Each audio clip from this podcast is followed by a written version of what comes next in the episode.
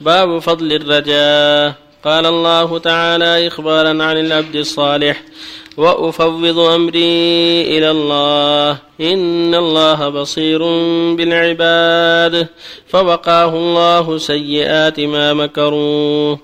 وعن أبي هريرة رضي الله عنه عن رسول الله صلى الله عليه وسلم أنه قال قال الله عز وجل أنا عند ظن عبدي بي وأنا معه حيث يذكرني. والله لله أفرح بتوبة عبده من أحدكم يجد ضالته بالفلاح.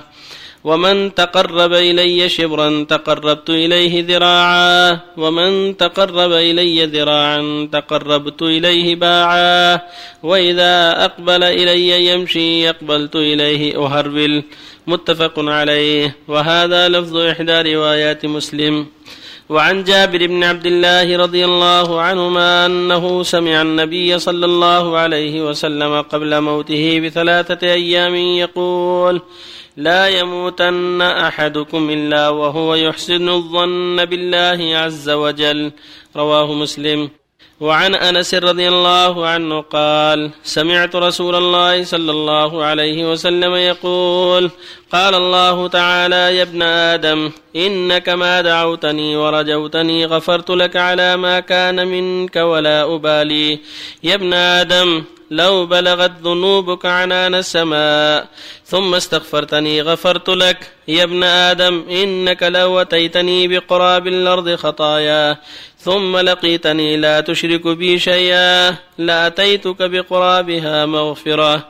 رواه الترمذي وقال حديث حسن. بالله التوفيق.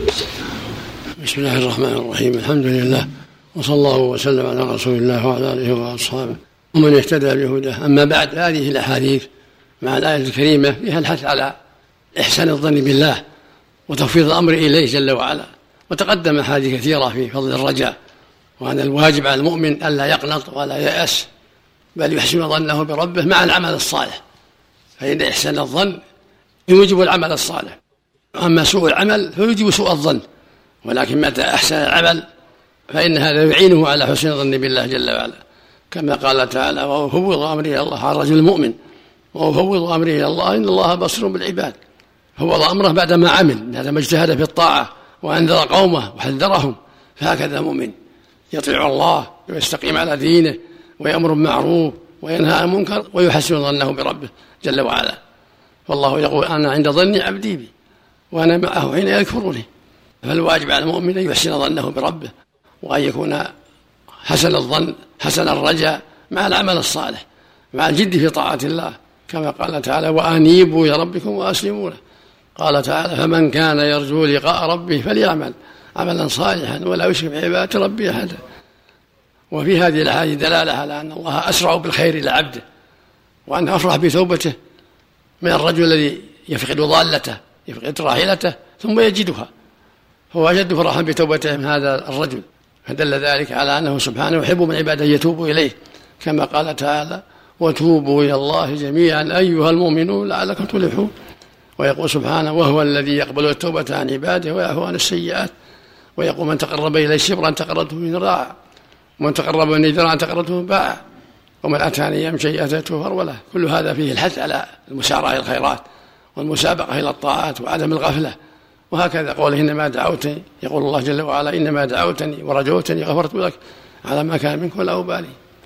يا ابن آدم لبغى الذنوب على السمع ثم استغفرتني غفرت لك. فإذا تاب إلى الله ولو من الشرك. من تاب وأسلم حتى من الشرك تاب الله عليه. ولهذا إن لك لو لقيتني بقراب الخطايا ثم لقيتني. لا تشرك شيئا لا أتيه بقراب مغفرة. فمن وحد الله واستقام على دينه غفر الله له. وكما قال تعالى وهو الذي يقبل التوبة عن عباده ويعفو عن السيئات وقال تعالى قل يا عبادي الذين أسرفوا على أنفسهم لا تقنطوا من رحمة الله إن الله يغفر الذنوب جميعا إنه الغفور الرحيم يعني للتائبين أجمع العلماء على أنها في التائبين قال تعالى ولا تيأسوا من روح الله إنه لا يأس من روح الله إلا قوم كافر والمقصود أن هذه الأحاديث وما جاء فيها كلها فيها الحث على التوبة والاستغفار وحسن الظن بالله وحسن الرجاء وعدم اليأس وعدم القنوط لا مع الإهمال والإعراض. أما من أهمل وأعرض وارتكب السيئات فقد جاهر الله بالمعاصي وقد جاهر الله بالمحاربة فهو على خطر عظيم. ولهذا توعد أهل المعاصي بالنار توعدهم بالنار توعدهم بغضبه جل وعلا.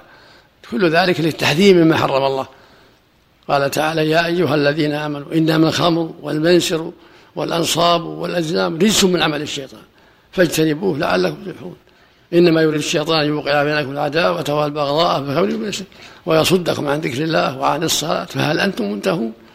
ويقول تعالى ولا تقربوا الزنا إنه كان فاحشة وساء سبيلا ويقول جل وعلا والذين لا يدعون مع الله إلها آخر ولا يقتلون النفس التي حرم الله إلا بالحق ولا يزنون ومن يفعل ذلك يشرك أو يقتل أو يزني يلقى أثاما يضاعف له العذاب يوم القيامة ويخلو فيه مهانا إلا من تاب ويقول النبي صلى الله عليه وسلم الصلوات الخمس والجمعة الجمعة ورمضان رمضان كفارة لما بينهن إذا اجتنب الكبائر. الله يقول سبحانه إن تجتنبوا كبائر ما تنهون نكفر عنكم سيئاتكم. فالأحاديث المطلقة تفسرها الأحاديث المقيدة والنصوص المقيدة. فالواجب على المؤمن أن يحذر طاعة الهوى والنفس الأمارة بالسوء والغرور فيقع في المعاصي ولا يتوب. هذا هو الخطر العظيم. نسأل الله الجميع التوفيق والهداية. أحسن الله إليك. بعض آه، الذين يشتغلون في العسكرية يسبلون بناطيلهم ثم إذا أمروا بعدم الإسباق قالوا المرتبة الكبيرة تأمرنا بذلك. هل هذا لهم ضرورة وعذر؟ إنما الطاعة في المعروف. يقول النبي صلى الله عليه وسلم إنما الطاعة في المعروف. لا طاعة المخلوق معصية الخالق ليس لهم طاعتهم حد اللباس الكعبة. لا ينزل عن الكعبة. الله يحسن عملكم يا شيخ. سواء عسكري ولا مو عسكري. يعني ليست بضرورة لهم. ولا ما هي بضرورة. كذا يكذبون. الله عملكم يا شيخ. الإنسان إذا كان في الصحراء هل يجوز له أن يستجمر مع وجود الماء يا شيخ؟ نعم. في الصحراء ولا في البلد؟ يجوز له أن يستجمر. يستجمر أو أو يستنجي بالماء أو يجمع بينهما. طيب يا شيخ الأفضل كلها جائز يجمع بينهما. الأفضل نجمع يستجمر ثم يستنجي. الله يحسن عملك أحسن الله عملك يا شيخ. لكن لا يستجمر إلا إذا فقد الماء. لا يستجمر ولو ولو الماء موجود ثلاث أحجار فأكثر. حتى ينقي المحل. ولكن إذا ضم عليه الماء يكون أكمل. أحسن الله عملك لا يحسن الإنقاذ لا ثلاث ينقي وإذا ما أنقى ثلاث يحط أربعة وخمس وست وسبع حتى ينقي أحسن الله عملك تقديم الرسول صلى الله عليه وسلم لصلة الأرحام على آه، عدم الشرك بالله. في دليل على آه، عظم صلة الأرحام. نعم. تقديم الرسول صلى الله عليه وسلم لقوله آه، أرسلني بصلة الأرحام على أن عدم الشرك بالله.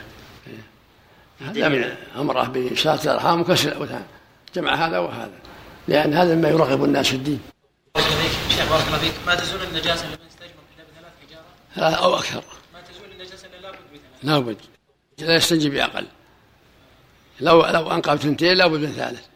أحسن الله إليك. إذا كان الرجل ظالما ثم تاب يرد الحقوق إلى أهلها يعني الثوبة تبقى معلقة. لابد لابد الحقوق ترد إلى الظلماء المظلومين. فإن لم يردها أخذوها يوم القيامة. نعم معناها إليك رجل أتى متأخرا في صلاة العصر وكان الدرس حاضرا فما صلى العصر ولكن يعني فاتته الجماعة فصلى جلس وحضر للدرس ثم بعد ذلك صلى العصر. لا لا حرج إن شاء الله لا هو واسع كيف نوفق أن بين من يقول أن فلان دعوته حسنة والناس يتقبلونه ويحبونه وبين من يا شيخ ابتلاء الانبياء وما يحصل لهم في الدعوة؟ كيف يوفق بين هذا والسلام هم الناس واحد هم هم الناس في الدعوه واحد. واحد له اسلوب حسن وبصيرة. واحد ما عنده لكن طبيعة الابتلاء يعني كيف هذا الداعي مثلا الناس يتقبلون؟ منه معروف الابتلاء؟